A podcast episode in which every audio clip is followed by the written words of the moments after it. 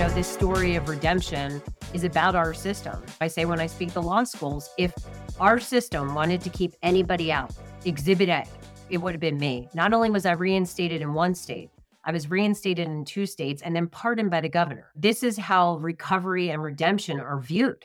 They're accepted, they're encouraged. And if people have struggles, that's why it is so important to reach out and get help because we all know people that didn't survive.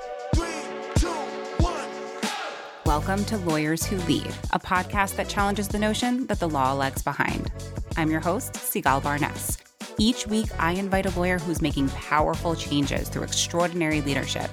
In each episode, we'll travel through another lawyer's life, identify what they do best, and then devise how to apply these concepts to your own world. So let's get to it. Welcome back, leaders and future leaders, to part two of Leading with Redemption with Laurie Besden. If you tuned in last week, you would know that we've been through a powerful ride through Laurie's life. Let's continue by welcoming Laurie back in part two of the episode. Let's get to it. So tell me about your work with LCL. So I came on board in 2011 as the deputy director because I'm the product we sell. You know, I thought this organization was kind of like a waste of time until it saved my life and this can happen to anybody. And then in 2015, when my amazing predecessor retired, I then was asked to become executive director. So, as executive director, I teach the judiciary, the same judiciary that helped to save my life, as well as all the attorneys. We have 67 counties in Pennsylvania. We also have nine law schools. I also have a presence nationally, whether I'm asked to present CLEs nationally, I've been asked to present for the JAG Corps internationally multiple times. And also part of my job responsibility, besides overseeing an amazing staff of seven that literally make the magic happen. They make me look good. They're phenomenal humans. I handle the intervention calls. So when a third party calls and says, you know, I'm concerned about this attorney, whether they say, I can have a conversation with them or I can't, I then handle that and either guide them through a conversation or I find a way to reach out to the person that is struggling, often through our peer base of 300 volunteers, to try to offer a lifeline to somebody. And all of our volunteers have, a similar Carfax to mine, maybe not as extreme, but we've all walked through some type of darkness. So where we reach out to people, like you had mentioned, non judgmental, been there, just want to share my experience. How can I help support you? It's like if I didn't meet Dave, would I ever have thought a convicted felon could get reinstated? Absolutely not. I wouldn't even have thought to report it to the disciplinary board, which ultimately I was suspended for three years in both states. I wouldn't even have reported it ever. I never would have even thought about it. Tell me about that. So after I was released from prison, Dave was instrumental, helped me find a job as a paralegal and said just report everything to the disciplinary board. And I literally wrote them a letter saying, like, sorry, I missed the 30 day reporting requirement by four years. I was arrested all of these times, jail, rehab. So ultimately, we entered a three year joint petition for suspension in Pennsylvania, and New Jersey did the same thing. So when I filed for reinstatement in Pennsylvania, ultimately that went through in 2009 in PA and then 2010 in New Jersey. And I want to just say, not focusing on the time incarcerated, but I know I'd mentioned earlier my mom suspected, based on visual appearances, that I may have had some eating struggles. And when I was incarcerated, I went into prison 110 pounds cocaine weight. When I left 11 and a half months later, I left at 253 pounds. And I say that because I have the disease of more. You know, so whether it was in my case or still is and something I need to carefully monitor today, food, drugs, alcohol, whatever it is, I have to be very mindful of my intake of food today because I have the disease of more. I truly do. It's great to be able to do a job like I do and focus in 20 different directions at once and be in this place, but handling this intervention on the ride, all of that is great. But I absolutely just need to always be mindful that what I'm doing and make sure that there's a balance to what I'm doing. How do you do that? Daily routine. I'm a huge Peloton enthusiast. I can hardly help myself from mentioning Peloton on any platform that I'm given the opportunity. I'm sure I'll have them in a CLE at some point, but I have a routine. I get up every morning. I write in a gratitude journal. I've been doing that four years ongoing. I meditate. I ride for 45 minutes after that. And then as I work, whether it's working from home or working in the office, I have a tread desk. And believe it or not, that is an organic way of helping me with my ADHD because obviously I don't take controlled medication. So it helps improve my focus. So when I am not traveling or presenting or speaking, that's exactly where I work from is a tread desk. So I just think having a routine for somebody like me is life saving. Even on days where I'm traveling and driving eight hours, I'll just get up earlier and make sure I set my table right by starting with meditation, gratitude, and Peloton. And unless my schedule is hijacked or I end up in a hospital, God forbid, you can guarantee that my day is going to start that way. It's so important to have that structure. For me, at least, the hardest part is to, when things get derailed, to go back to it, to like make sure that it becomes the priority no matter what. Absolutely. I mean, it helps. Peloton has a, you know, every day that you use it, you get a blue dot. So, yes. you know, those of us, you must have a Peloton. I do. Yeah. That, okay. so, I mean, it, it becomes a blue dot addiction. So I'm like, I need to get my blue dot. Yeah. And then you have your streaks, right? Like your weekly streak and your monthly streak. The gamification of health is a huge thing. And I'm, I'm all for it. Absolutely. so your legal licenses were never suspended during the time that you were incarcerated?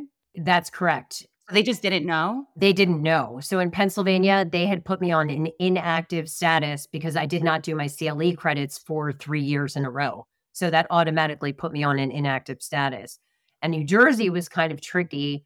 They initially told me they revoked my license for not paying into their lawyer's client fund. And then they suspended my revoked license, which is kind of the loophole I went for when I went for reinstatement. Because I'm like, well, you can't really suspend a license that's not there. So maybe it is still there. So let's vacate the revocation and then let's get reinstated. And literally by a miracle much greater than myself, that is exactly what happened. So they suspended me retroactive to the date of reporting. Yeah, everything was reported in 2005. I probably didn't report it until later, but the date that they received everything is where we went backwards. So you reported everything that happened. You said, I'm going to be totally transparent about all the things that I did. I want to, in collaboration with you, suspend my license because I believe that's what I should do. And then after that period of time, did you have to petition to get reinstated? And how does that work? Well, they determined the period of time that I was going to be suspended. I just reported everything. And actually, when I reported to Pennsylvania, just due to the nature of missing the reporting requirement of 30 days and then having quite a story to report. They called me and they said, Did you really write this letter? And so they determined through the disciplinary process that a three year suspension was appropriate, asked me if me and my counsel agreed.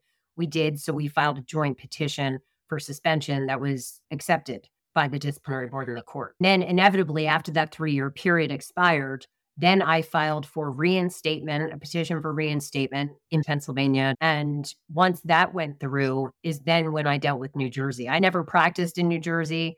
I took the New Jersey bar because it was only one extra day.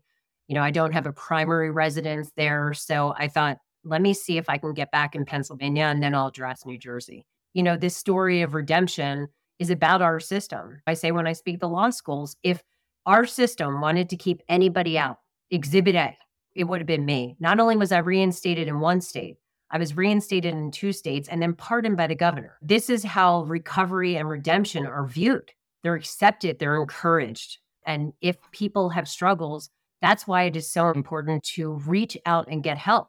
Every state in the United States has a lawyer's assistance program at your fingertips 24 7 that have dates you know, often that's become like the term. How do I find a Dave?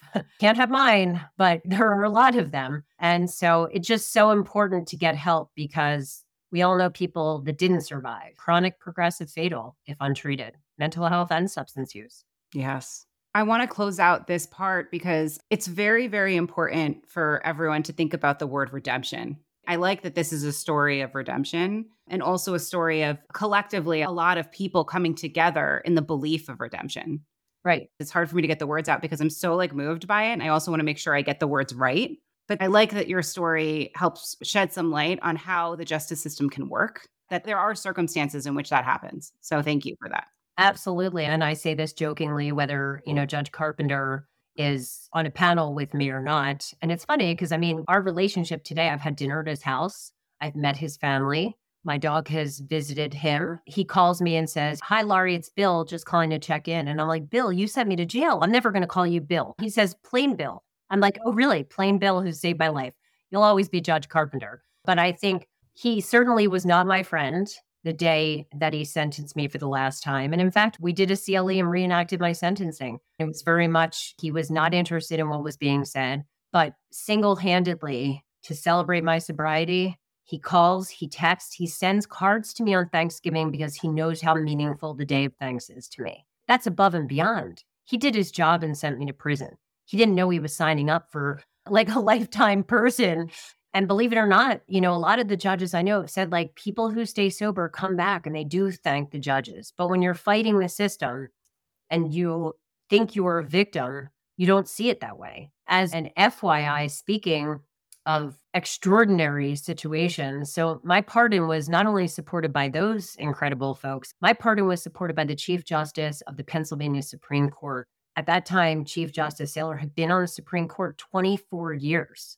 24 years and knew my story, knew that I clerked for a judge on a superior court who was formerly on his Supreme Court with him and wrote his first and only letter of support on my behalf. And in that letter, it said, I can't imagine a more deserving applicant. You know, talk about redemption of the system and the system working. I'm just so grateful to be able to be a small part of this incredible miracle. It truly is. And when you reported to the disciplinary board, was that part of the recovery process to report? What was the catalyst for reporting? That was Dave saying, you know, the right thing is to do now is you need to contact the Pennsylvania disciplinary board and let them know what happened. Yeah. So he said, just write him a letter. It's fine. Just write him a letter. So that's what I did. I just wrote him a letter and that all came from that. You know, and I remember thinking, just because I had so much fear and anytime I received a, an envelope from the disciplinary board in my addiction, I would just put it in a drawer and like think magically it was taken care of. I didn't even open them. As I was getting on inactive status, I didn't even know because, quite frankly, I never thought I would survive my addiction. My law license was the least of my concerns when I was strung out for four days on cocaine. Right. So I never even considered ever reporting anything until Dave was like, you know, working in a firm as a formerly admitted attorney under the rules you need to let the disciplinary board know. And I'm like, oh my God, they're going to disbar me. He's like, you need to report it before they find out. This is how it's supposed to be done. Yeah, that's great advice. Yeah, I reported it as soon as I could. And as soon as I was free, I mean, I also lost my driver's license, the whole process, which is, it was as bottom as I could get without dying. I just share that because there's so much hope. There's so much hope. As long as somebody is breathing, there is hope. Yes. So I want to talk about your work at the LCL, you had started to talk about how you work uh, with intervention as it relates to a third party giving you a call. Who are generally these third party people? Is there a theme to these people that call up? We receive calls from other partners in the law firm calling about a partner or an associate, family members calling about their family members, whether the family member calling it is an attorney. We also in Pennsylvania, many of the lawyers' assistance programs also help family members. And we also hear from sometimes judges who have attorneys appear in front of them and they'll call and say, I smelled alcohol on this individual, nine o'clock in the morning. I can't be involved. I'm the judge on the case. And we say, we'll take it from here. You know, we don't report back. We're 100% confidential. All lawyers, most of the lawyers' assistance programs are. So you can call if you're concerned about somebody. You don't have to give your name, and we'll do what we can to try to get the person assistance.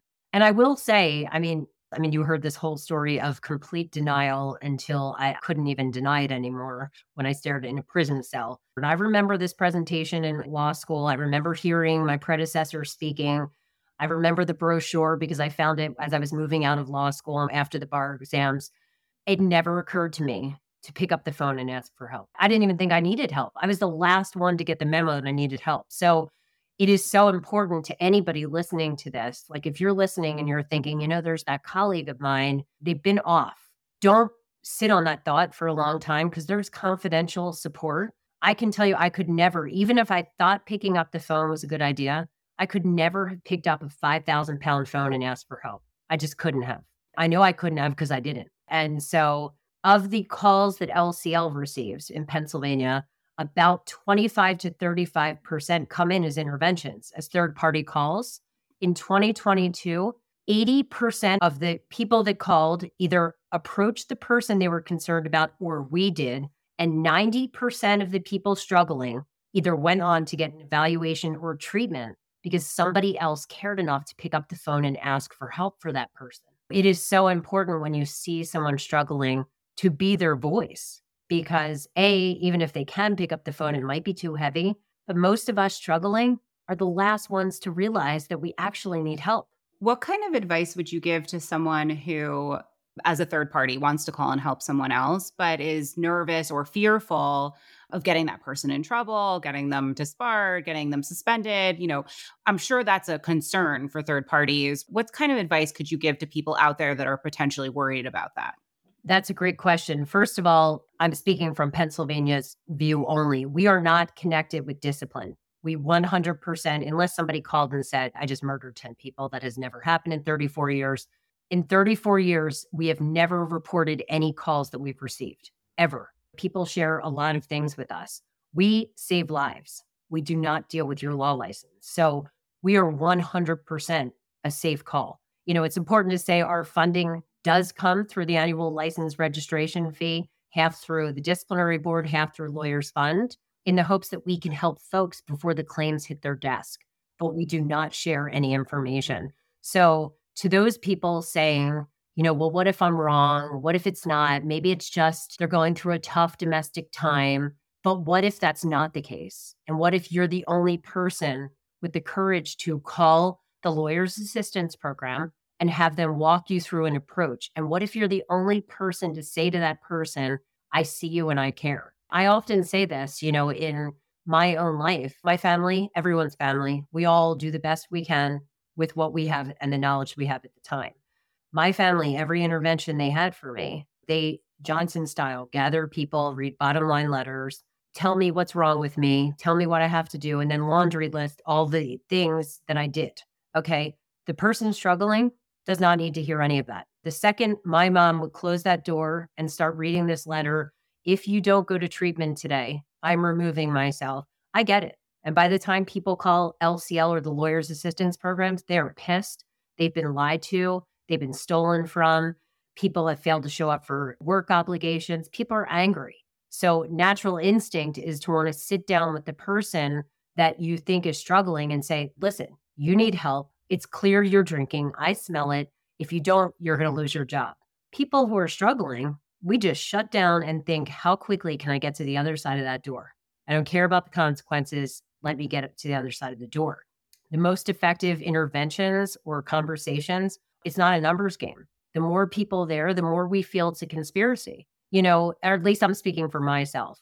I think it's important when people call LCL and they say, like, we have six people ready to sit this person down. And I say, you need one person who that person respects. Pick the person that person respects the most. It should be an in person conversation. And this is exactly how it should go, regardless of what you're presenting to me. Like they definitely smell like alcohol.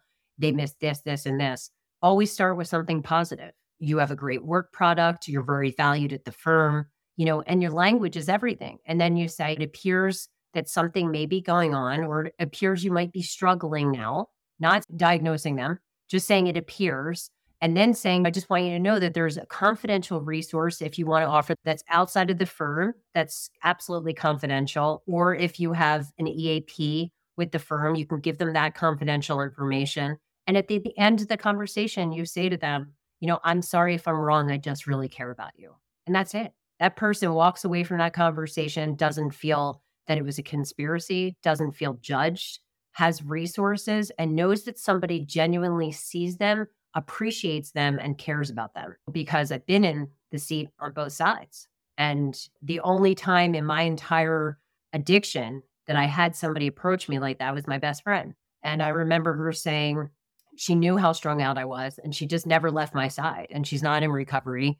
And I remember her saying, you know, maybe you should just like consider going to rehab, consider it like a vacation. Like she cared and she loved me mm. and she wanted me to survive. And she didn't know any other way to offer help but to remain a lifeline. And I share that all the time. Did I go at that time? No, I didn't. Did I think about what she said over and over and over again until I was forced to go get help? Absolutely. And have I ever forgotten that conversation? Never. And I remember it made me feel like she wasn't judging me. She was just saying, This might be a good thing. You just don't know. And she wasn't saying, You absolutely need to do this. She said, It's just something you should consider doing. You could consider it like a vacation. Right. And I've used that advice when people contact us about family members. That never left me. It's interesting because even if you didn't, let's say, listen like you did with your best friend, you didn't listen to all of these different people. They're all data points, right? That kind of sit inside your mind. And when the time comes and everything comes together, those data points are there to help pull from as well.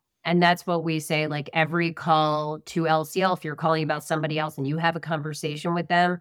So on the 10% that did not get help, you planted a seed. You planted a seed of somebody saying, I see you and I care. I mean, imagine the person struggling, and we've received many calls, major depressive disorder, self medicating with alcohol. So imagine how much it means to that person for somebody to sit down and say, I really value you, it appears something may be going on. Here's the support. If I'm wrong, I care. That may be the only person who has the courage to literally look someone in the face who is struggling and they don't even know it's major depressive disorder. Say, I see you and I care. And so by the time people contact LCL or a lawyer's assistance program or call an interventionist, they are angry. They are absolutely angry. And it's natural to want to list, you know, all the things somebody did wrong. And it's just absolutely not effective. It's absolutely not effective. First of all, thank you for the practical advice that people can use to actually have those conversations as well as call and talk to somebody about it and really helping people understand or to allay their fears about potentially getting that person in trouble. That's really helpful information. But also that practical advice at the end that's saying, even if I'm wrong, it's because I care. Right. That's such a simple thing, but it's so impactful. I mean, I've had partners in a firm, they'll call and they'll say, you know, we really care about this person. And then when I say, well, you, are going to open the conversation telling them how much you care about them, and they said, well, what would I say? I said, the exact same thing you just said to me. Why did you care enough to pick up the phone to call me? That's what that person needs to hear. You think that much of them, you know they're worthy of saving, you care about them so much, you consider them a personal friend. That's what they need to hear. Yes. And you think it's Captain Obvious, but it's not. People need to hear that. You start a conversation positive, the person's going to listen and they're not going to look for an exit strategy and they'll be open to hearing what you have to say because they don't feel like it's a conspiracy. It's a conversation. And people think, well, it's a numbers game. The more people, the better. No, absolutely not. It's not a numbers game. One person, one on one, yields the best results, really. Thank you for that. Absolutely. I want to move on to some questions that we ask every guest. We're going to focus on leadership now because the leadership that you've shown throughout your entire journey is really admirable. Thank you. Of course. So, my first question to you is what does leadership in law mean to you? So, I think leadership in law is truly being the example. I speak from a microphone often. I'm presenting on all kinds of topics. I don't just share my story. I talk about compassion fatigue. I talk about balance and wellness and mental health and you name it. As long as it's on the spectrum of substance use, mental health, we're presenting it. But it's important that I'm that example. So it's important I sleep. It's important that I have it balanced. It's important I, as a person in recovery, am involved with community support groups, that I'm in service, that I'm not just in service on Thanksgiving. It's every week that I have a sponsor, that I have a home group, that I have a position internationally with recovery organizations. Being the example to other people that I stand in a microphone and say, this defines wellness. Am I perfect every day? Absolutely not. Progress, not perfection. That's me. So, I mean, I think that's what leadership in the law means just being the example, you know, not expecting from others things that you're not willing to do yourself. That's how I handle our team. And knowing you're only as strong as your weakest link. The strength of the links is up to the leader, and it should be the leader's priority. If there was one thing you could improve about the legal industry, what would it be? I think continuing to break down the stigma of asking for help. I think it's so tough in our profession. We're taught from the door here's a poker face in law school. You're going to solve problems for a living. So, what happens when the problem is yours? We're taught from the door not to show weakness, not to ask for help, and to figure it out. So, I would love to see this momentum continue. We've made so much progress we still have such a long way to go. If somebody has cancer, they don't think twice, they go to the oncologist, they get a treatment plan, everyone rallies around them in support. That's how substance use and mental health should be treated, same exact way. What is something people seem to misunderstand about the work that you do? I'm going to speak as my role as executive director or even being a partner in a firm. People think it's about like a hierarchy and all about delegation. And I think the most important, whether it's a lawyer's assistance program, a firm, is valuing every single voice on your team. I can't say that enough. I mean, almost any question you ask me, I'm going to answer the same way. Our team, and I've already mentioned this, it wouldn't matter if I stood at a microphone and reached people internationally if I didn't have a team behind me taking these phone calls and boots on the ground getting people into treatment. That's what they do every single day. So, and they're like, oh, your presentation was great. I'm nothing without you. Like, and, and I mean that, like, you're the oxygen to the program. And I think part of leadership and misconception is it's a hierarchy, delegate. No, no, no. You're the same piece of the pie as your entire team. And don't ever think that your piece is bigger. If anything, your piece may be a little smaller. I can't say it any stronger than that because I absolutely am in love with my team. I think the more you actually live that theory out in practice, and trust me, we do in our office, the more you all feel that, whether it's a hire and you know we're all hiring we're all interviewing together it's not an executive director decision the last two hires it was a group decision group interviews group discussion a group literally made this decision. It was not my decision. This is a team member. It impacts everybody. This needs to be a decision of the team. It sounds like you have a really fantastic team and you have a really wonderful way in which you approach your mission. Thank you. Nobody's allowed to steal them who's listening yeah. to this. they are not available for theft so or robbery so please do not consider trying to steal our team please. Absolutely. You can have a dave but you can't have your dave and you can have a team but you can't have your team. Right i mean it, it almost starts to sound like i might have control issues right? No it shows how much you recognize these people and how wonderful they are and how much of an impact that they make and you appreciate them and you recognize them. Yeah lcl would be nowhere without them great. So you've already given so much practical advice, but it is a question I ask every time. So let's see if we can pull another piece of practical advice from you. I think honestly, truly being kind. And I know I've already focused on the team aspect, but the most important part of my job is making sure that my team is strong and that they're all individually, emotionally okay every day. If somebody is struggling or somebody comes in and they seem off, or I know somebody lost someone in their family, that is my priority to make sure our team knows how much I care about them and how important they are. We plan wellness days. We went to the Van Gogh exhibit in January. I tell everybody randomly put four mental health days on the calendar. These dates can have significance, they can't be birthdays. Randomly space them out. When those days come, you cannot change those days. So we do things like that in our staff meetings. We always end with a meditation, of course, by Peloton. And everybody says things that they're grateful for every single staff meeting. So it's important to have your team realize how important they are, whether you can't thank them monetarily. We just had a door decorating contest for Halloween in our office, and it was so much fun. And I said, as a bonus, you know, here's three PTO, paid time off hours thank you so much. Please know how much we appreciate what you do. You know, and just letting your staff know how important they are. And I don't say that. They are literally the oxygen to the program that we offer, truly. That's wonderful. Laurie, I want to thank you so much for this interview. I have learned so much.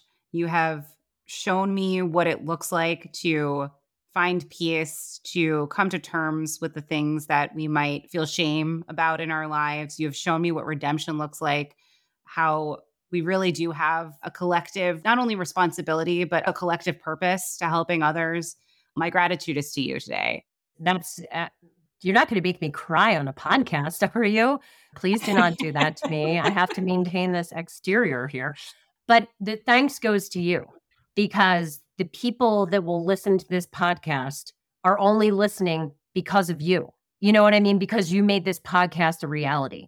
So, again, I can stand at a microphone, but if there's not a team behind me, what I have to say is irrelevant. The fact that you're giving a platform to a message is where the thanks goes. And, and I truly thank you. Without these platforms, we don't reach people. And the more we talk about it, the more we're normalizing the ask.